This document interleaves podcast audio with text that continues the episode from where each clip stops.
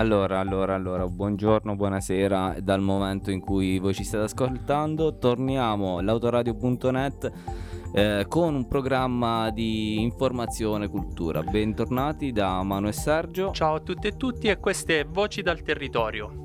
Un nuovo format per raccontare quello che succede qui in Umbria, da Perugia, Perugia e dintorni, diciamo. Sì, Voci dal territorio, perché sentivamo noi come redazione dell'autoradio di dare spazio, fare un po' da megafono alle varie attività, alle varie lotte, le varie iniziative culturali e politiche che si svolgono all'interno della città di Perugia e nei dintorni, ovviamente, nelle altre città dell'Umbria. È un po' la caratteristica dell'autoradio, quella che l'ha sempre contraddistinta, quella di essere un po' un amplificatore delle iniziative, delle attività che si svolgono sul territorio, e quindi lo facciamo con estremo piacere, capendo anche l'importanza che può avere un approfondimento del genere. E quindi abbiamo deciso che proveremo ogni fine del mese a fare un recap di quello che è accaduto nei giorni precedenti. Iniziamo subito con il mese di gennaio, prima puntata 31 gennaio registrata, quindi tutto quello che è accaduto prima. Facciamo subitissimo una carrellata degli appuntamenti che andremo un po' a sviscerare oggi, rigorosamente in ordine sparso. Sì. Partiamo con alcune iniziative molto interessanti che sono state proposte a Perugia. Al cinema postmodernissimo è stato presentato il film documentario sulla vicenda GKN, che ha coinvolto tutta la fabbrica e la lotta degli operai e delle operaie della GKN. Ne parleremo dopo con vari dettagli. Si è svolto sempre a Perugia un momento di ritrovo molto bello che abbiamo deciso di inserire all'interno della prima puntata Voci dal territorio, che è l'aperitivo di autofinanziamento del progetto della Squadra di Calcio Inguastite. Dopo avremo ai microfoni la capitana della squadra, Ileana, e capiremo perché abbiamo deciso di inserire nei momenti anche più politici questo evento qua di socialità. Poi abbiamo avuto la presentazione del libro di Renato Curcio allo spazio popolare Rudegrifo, altro momento che ha visto una grandissima partecipazione, ed è stato un momento al di là della personalità di Curcio, ma anche un buon confronto. E infine, ritornando però un attimo prima, perché parliamo di fine dicembre, ma per ragioni cronologiche la inseriamo anche ora, l'assemblea sulla sanità pubblica e la manifestazione che si è svolta a Spoleto, con alcuni contributi che manderemo dopo in puntata. E allora, sigla, di nuovo la facciamo risentire. Perché sarà frequente questa sigletta. Voci dal territorio, parte 1.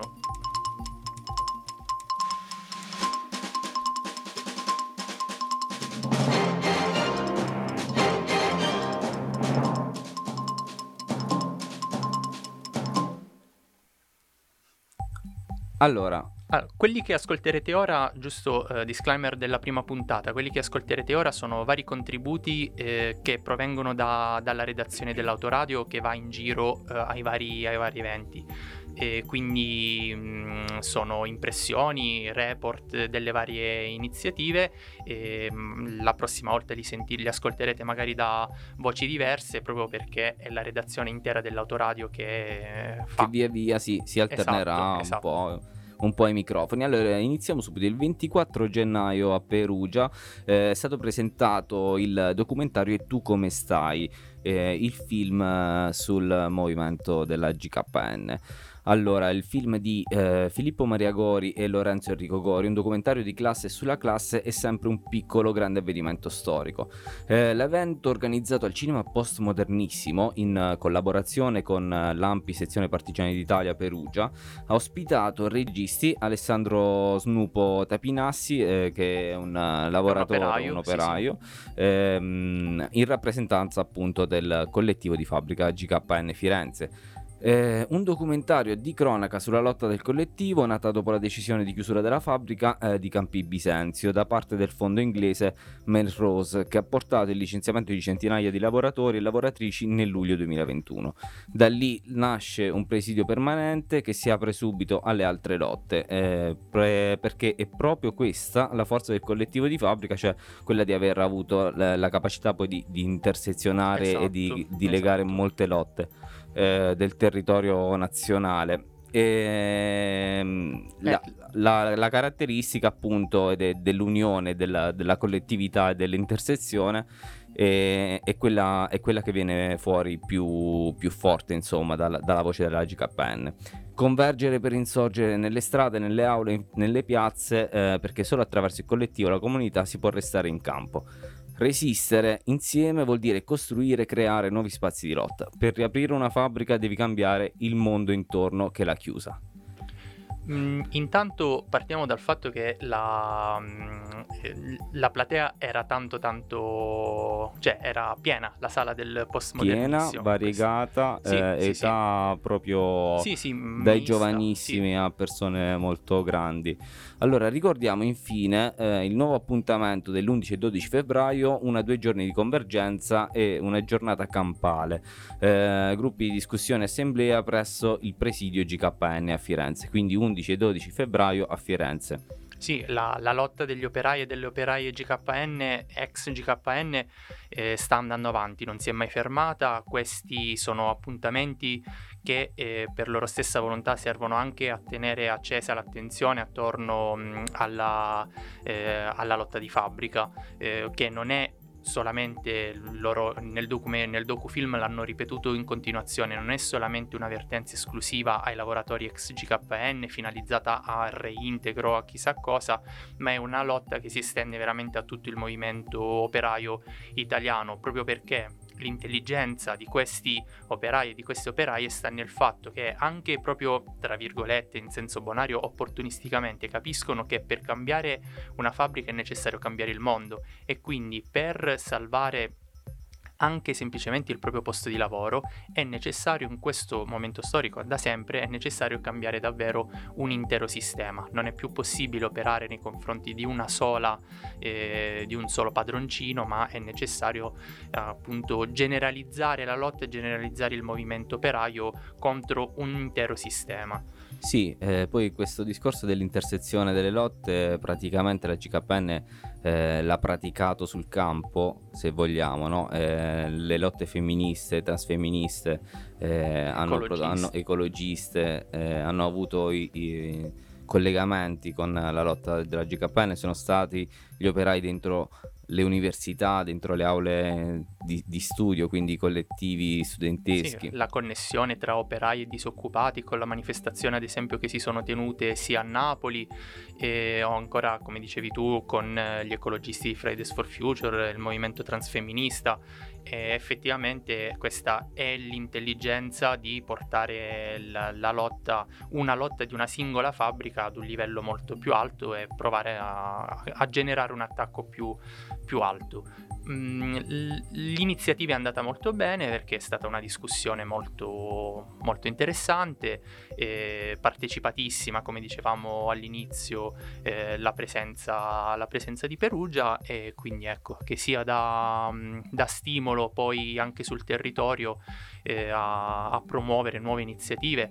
Ricordo che a Perugia si è costituita già tempo fa un'assemblea che appunto prende il nome di Insorgiamo, proprio riprendendo gli slogan proposti dagli operai e dalle operaie di fabbrica GKN. Quindi speriamo che questi momenti di socialità siano proprio di rilancio per l'intera cittadinanza. E se vi capita, andate a vedere il documentario E Tu Come Stai?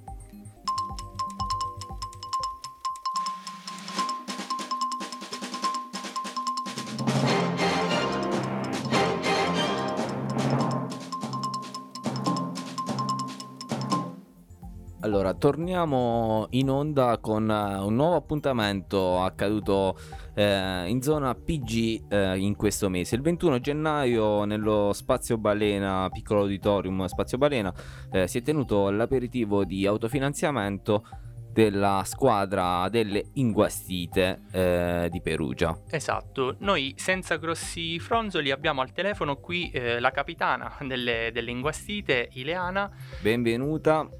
Grazie. Ciao Ileana. Ciao. Niente, ne approfittiamo a questo punto, visto un po' l'aperitivo, l'abbiamo visto anche un po' come un pretesto per riportare qui in puntata, tra le cose che accadono a Perugia e nel territorio umbro, un po' la realtà delle Inguastite, no? Quindi la prima cosa che ti vorremmo chiedere è come nasce il progetto della squadra di calcio femminile.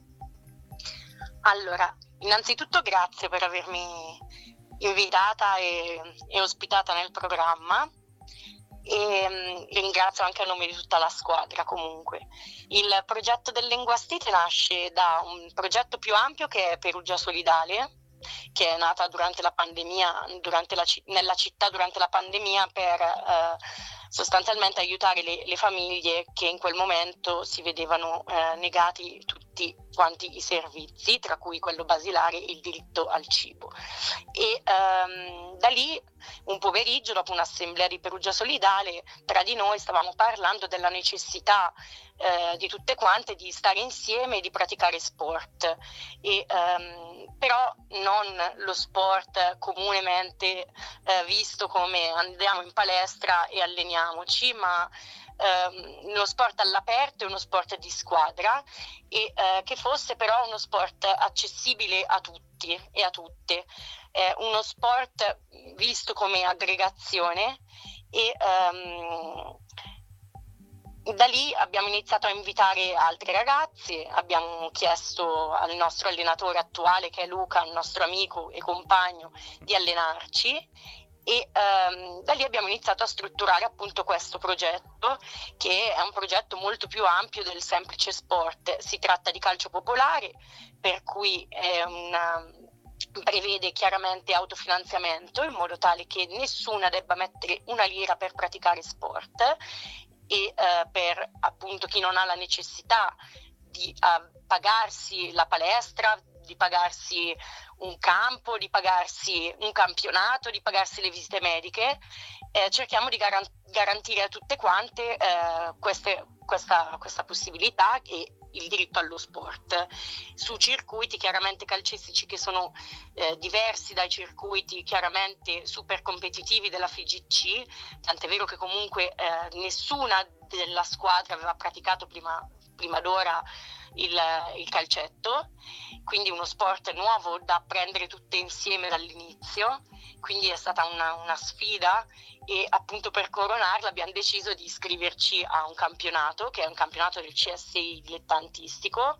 Infatti poi la prossima domanda è proprio questa, anche un po' su tutta la struttura di un campionato dilettantistico, giusto per sottolineare una cosa che hai detto, cioè la radice comunque di una squadra di calcio all'interno di un progetto politico come quello di Perugia Solidale, quindi proprio una diramazione proprio direttamente politica, e che si rivede poi in quello che giustamente dicevi tu sul fatto del fornire anche la possibilità a chi vuole di poter praticare sport fondamentalmente a costo zero, attraverso la pratica dell'autofinanziamento. Quindi questa cosa penso sia uno degli elementi più caratteristici e forse peculiari proprio della vostra squadra.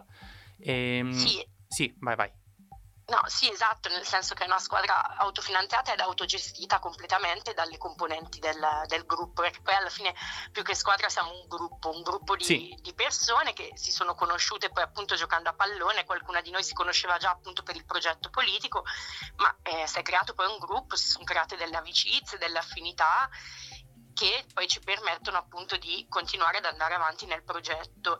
E il campionato al quale partecipiamo è un campionato del CSI, che ha diverse squadre femminili, qualcuna più forte, qualcuna meno forte, molto ampio, nel senso che comunque noi giochiamo più o meno in tutta la provincia di Perugia, nel senso che arriviamo anche a Sansepolcro, ad Acquasparta. Giovedì sera questo andremo a Terontola a giocare, quindi ci spostiamo in gruppo, qualche volta col furgone, qualche volta col furgone di Perugia Solidale, qualche volta con le auto. però ecco, appunto, per riuscire a sostenere questi costi, che prevedono anche comunque l'affitto del campo settimanale sia per la partita che per gli allenamenti, degli spogliatoi eccetera eccetera, sono previsti appunto degli eventi di autofinanziamento. Ne abbiamo fatti diversi, tra cui l'aperitivo di cui avete parlato prima il 21, abbiamo fatto delle cene, dei pranzi, il ballo per festeggiare il primo anno della squadra, e con i soldi ricavati appunto ci facciamo sia del merchandising, come abbiamo fatto le sciarpe l'anno scorso, che appunto ci paghiamo tutto quanto per tutto l'anno, in modo tale che nessuno debba versare niente. Mai. Ile, sappiamo che anche sugli spalti succedono cose inimmaginabili durante le partite. Allora, sì, sugli spalti tutte le volte che giochiamo in casa è previsto un aperitivo dove ognuna di noi porta qualcosa da mangiare e viene portato del vino, a volte abbiamo portato l'ultima partita per il freddo, il vin brûlé, e col salame al cioccolato, una volta abbiamo fatto la castagnata con la brace, ci sono i nostri tifosi col bandierone, con gli striscioni, le torce, i cori, comunque abbiamo sempre un gruppetto di persone che ci segue e che amiamo tantissimo, perché comunque ci sostiene nonostante facciamo schifo in campo e quindi tanto cuore. Sì, tanto cuore, e comunque sono le persone che ci permettono appunto di andare avanti sempre, perché se non avessimo l'appoggio da fuori non sarebbe comunque la stessa cosa. Senti Ilia, ci fai un riepilogo delle pagine social, Facebook e quant'altro? Sì, abbiamo una pagina Facebook che è Inguastite FC, e uguale su Instagram ci trovate con Inguastite FC. Quella di Instagram è nuova, quindi c'è pubblicata poca roba, ma su Facebook viene fatto un post settimanalmente per invitare alle partite, agli aperitivi, alle cene, eccetera, eccetera. Quindi, e invitiamo tutti e tutte a seguire. Soprattutto alla prossima partita, dicevi giovedì prossimo, no? La prossima giovedì partita. Questo. Ah, ok. Giochiamo alle 21 a Terontola contro la Gagliarda. Via, allora in bocca al lupo intanto per la partita. Aspettiamo la sciarpa. Viva il lupo. E soprattutto aspettiamo anche l'allenatore Luca la prossima volta in radio. Questo proprio lo vogliamo per forza. E tutta la squadra. Che poi è spietato. Sì, speriamo di fare davvero un appuntamento insieme, magari tutte in presenza, per raccontare ancora meglio la vostra esperienza.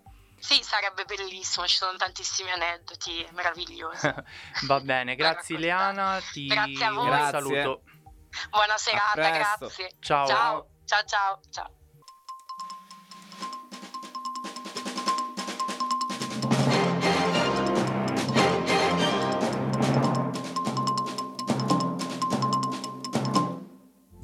Continuiamo allora questa carrellata di quello che è successo un po' in città e dintorni, passando per un'altra iniziativa molto molto interessante. Il 27 gennaio allo spazio popolare Rudegrifo di Perugia è passato a trovare Perugia Renato Curcio, presentando il suo libro, quaderno Ombre digitali sul lavoro sociale, edito da Sensibili alle Foglie nel 2022. Continua, diciamo, il percorso di Renato Curcio sulla tematica del lavoro sociale, della cooperazione sociale, che da anni ormai è un po' l'ambito di studio dell'ex brigatista rosso. Infatti con la casa editrice Sensibili alle Foglie presenta da vari anni questi studi sulla cooperazione sociale, sul lavoro sociale. La redazione dell'Autoradio ha preparato un contributo per l'iniziativa che ora ci apprestiamo a leggere. Sì. Allora, Ombre digitali sul lavoro sociale è il risultato di un cantiere di analisi sociale autogestito che ha raccolto esperienze, documentazione e riflessioni in diverse città e regioni sulle recenti trasformazioni del cosiddetto terzo settore. L'analisi ha messo in evidenza come il lavoro sociale, nato come iniziativa volontaristica, non istituzionali ma molto politiche, si sia trasformato in impresa che subisce la pressione di enti finanziari, privati o pubblici, ed esonera in sostanza lo Stato dal welfare. Curcio come socioanalista ha curato il lavoro, ha individuato alcune questioni principali dipendenti o accentuate dagli strumenti digitali entrati in prepotenza in un campo così delicato di relazioni personali, divenute addirittura incontri virtuali durante il lockdown. L'imposizione agli operatori di quantificare tempi e luoghi degli interventi, oltre a burocratizzare il lavoro di cura, comporta perdita dell'anonimato degli assistiti, fino a causare il loro allontanamento. La raccolta di dati personali rientra poi nel grande sistema di estrazione di valore e conoscenza delle informazioni, Big Data. Agli operatori sociali si richiede una qualificazione formale, spesso ottenibile con costosi corsi di formazione, piuttosto che esperienziale. Non ultimo problema, che ben conosciamo anche in Umbria e da tanti fatti di cronaca, l'assegnazione con gare al massimo ribasso, che in particolare nel settore sanitario ed educativo porta a dumping contrattuali, ad attività finalizzate al controllo più che alla cura. Un incontro e una ricerca che ci invitano a riflettere sulle ragioni profonde di tanti eventi e sulla necessità di opporsi a questa deriva del lavoro sociale, che si estende dagli asili nido alle case di riposo, al sistema sanitario e ci riguarda tutti. Ecco, come dicevamo prima, questi momenti di presentazioni di lavori, di libri, ma anche semplicemente la proiezione di un docufilm, sono per lo più momenti di stimolo e di discussione all'interno della città su determinate tematiche. Quello del lavoro sociale è sicuramente un tema che tocca Perugia da vicino. Lo fa perché per una propria composizione proprio del lavoro. Sappiamo le cooperative essere a Perugia un fattore dominante nell'ambito appunto del lavoro di cura, dell'assistenza alla persona, e conosciamo anche molto bene tutte le problematiche che questo comporta. Sono diversi i soggetti che si occupano alcuni soggetti si occupano anche in questo periodo del lavoro attraverso le cooperative. Purtroppo è in atto, come ben sappiamo, una sorta di vera e propria aziendalizzazione delle cooperative, quella che doveva essere appunto un luogo attraverso il quale il lavoratore riusciva ad essere a creare davvero un lavoro sociale, un lavoro che abbracciasse tutta la comunità dei lavoratori, delle lavoratrici e di chi appunto soffriva poi del servizio. Ora invece diventa sempre più un qualcosa simile ad un'azienda, con un vertice, il lavoratore che spesso sta anche in condizioni di pseudosfruttamento o di sfruttamento vero e proprio, con contratti non regolamentati, con condizioni di paga bassissime, diritti del lavoro non riconosciuti. Purtroppo la situazione quindi che si profila è questa, e il territorio umbro non è da meno, anche e soprattutto sulla questione della sindacalizzazione. Il settore delle cooperative, del lavoro sociale, del lavoro sociale, purtroppo non riesce storicamente ad avere una sindacalizzazione, e con l'attualità, che invece vede proprio la cooperativa essere quasi avvicinabile ad un'azienda, questo fa un po' riflettere. Questa è stata un po' l'iniziativa che volevamo raccontare, più come spunto per raccontare altro. Andiamo avanti con la prossima pagina.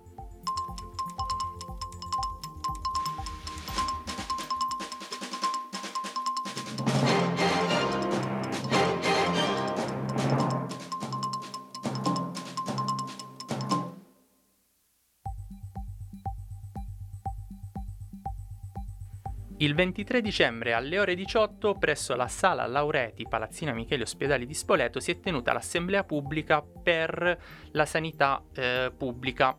Leggo subito il comunicato che è stato diffuso prima di quell'assemblea.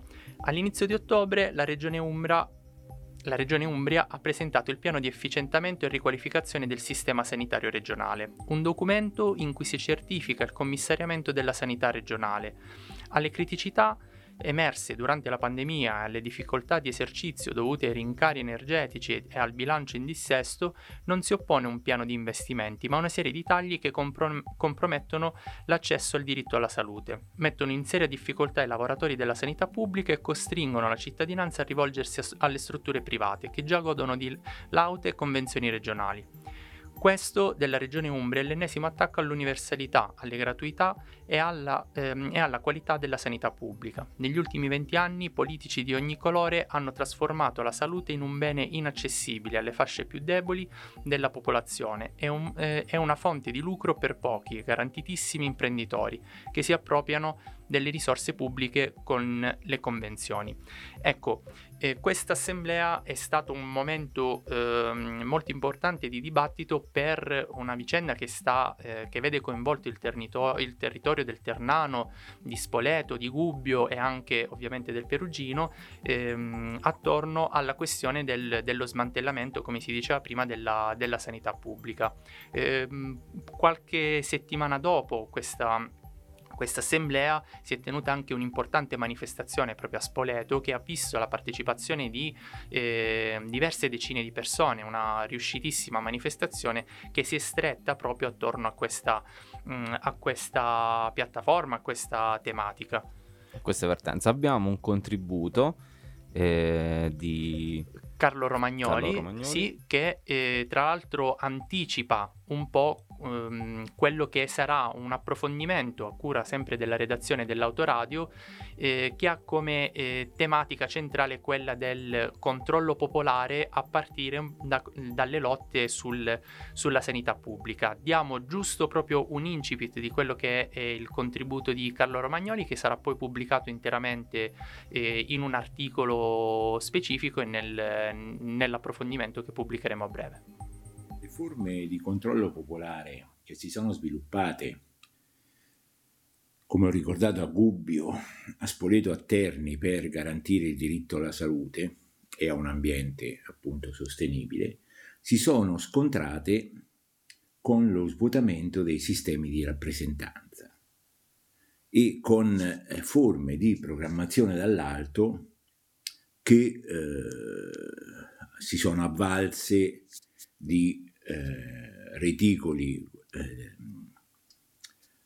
composti da logge e club esclusivi, che hanno imposto, diciamo, un po' la volontà del grande capitale, dei grandi inquinatori sui nostri territori. Questo è un elemento di riflessione dove, partendo dal micro e andando al macro, noi troviamo elementi che confortano questa analisi.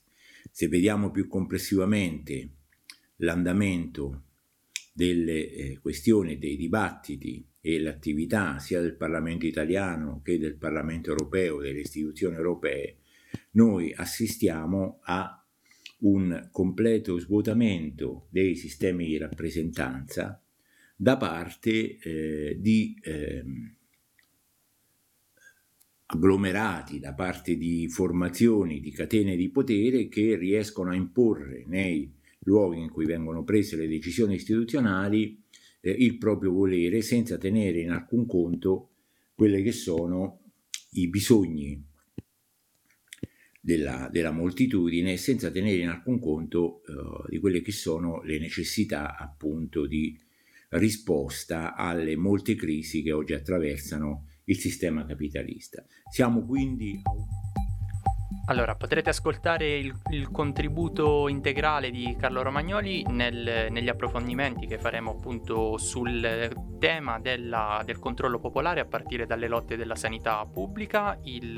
Sono già previsti 2 appuntamenti di questo approfondimento, il primo di Carlo, il secondo sarà di Filippo del Fronte Comunista Umbria. E niente. Allora, arriviamo in chiusura di questa prima puntata di Highlights Voci dal Territorio. Vi ricordiamo che tutte le puntate saranno disponibili sul sito lautoradio.net, anche in onda sul sito di gemininetwork.it, e vi aspettiamo alla prossima. Ciao. Ciao.